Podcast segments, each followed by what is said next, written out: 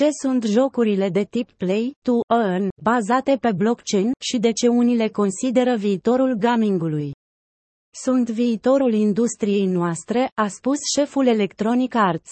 Peste 5 ani, 90% din jocurile video vor fi așa, crede unul dintre fondatorii Reddit. Nu le permitem pe platforma Steam, a transmis Valve. Toți se referă la jocurile de tip Play to Earn, joci pentru a câștiga. Acestea reprezintă o noutate în industrie și sunt, deocamdată, destul de controversate. Jocurile de acest fel folosesc tehnologia blockchain pentru a emite active cripto, care pot fi transformate în banii tradiționali. Altfel spus, în cryptogaming bunurile digitale din jocuri capătă valoare în lumea reală.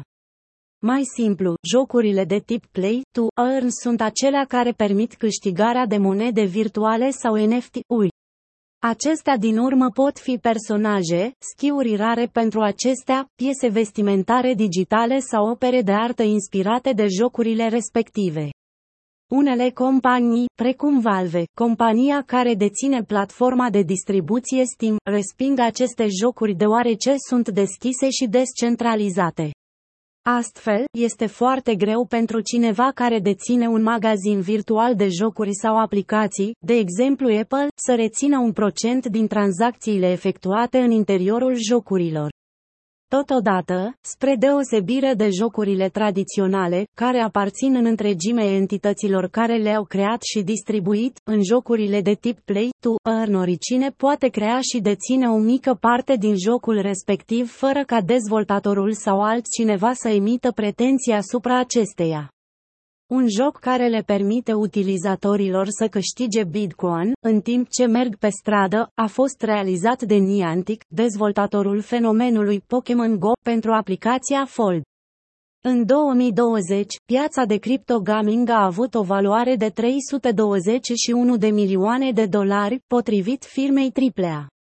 Unul dintre cele mai populare jocuri Play to Earn este Axie Infinity, dezvoltat de studioul Sky Mavis din Vietnam. Jucătorii colecționează, înmulțesc, cresc, tranzacționează și folosesc în lupte creaturi numite Axi-uri, care sunt digitalizate ca NFT-uri. Cel mai scump Axi vândut până acum a costat 820.000 de dolari.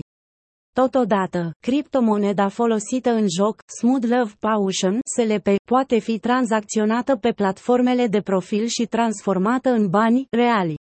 Alte jocuri populare din categorie sunt The Sandbox, Splinterland sau Godsunken. Jocurile Play, to Earn, de la viitorul gamingului la posibilă înșelătorie. Jocurile de tip Play to Earn au, la fel ca alte elemente ale lumii cripto, de depășit încă multe obstacole și prejudecăți.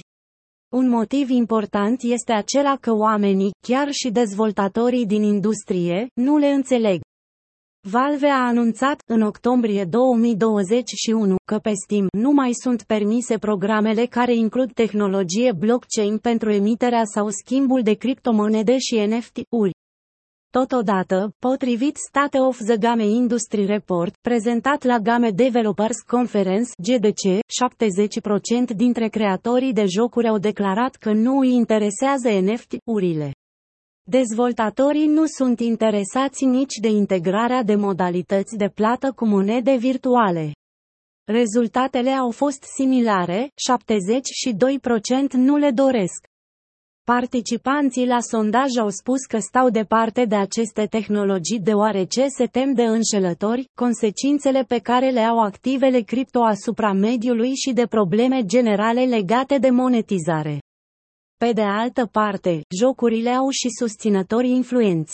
Electronic Arts a transmis la un moment dat că acestea reprezintă viitorul industriei, iar unul dintre cofondatorii Reddit, Alexis Ohanian, a declarat că peste 5 ani 90% din jocurile video vor folosi acest model, iar gamerii vor câștiga sume frumoase. Mai mult, una dintre cele mai importante firme de venture capital din Silicon Valley, Andreessen Horowitz, pariază sume mari pe jocurile de tip Play to Earn.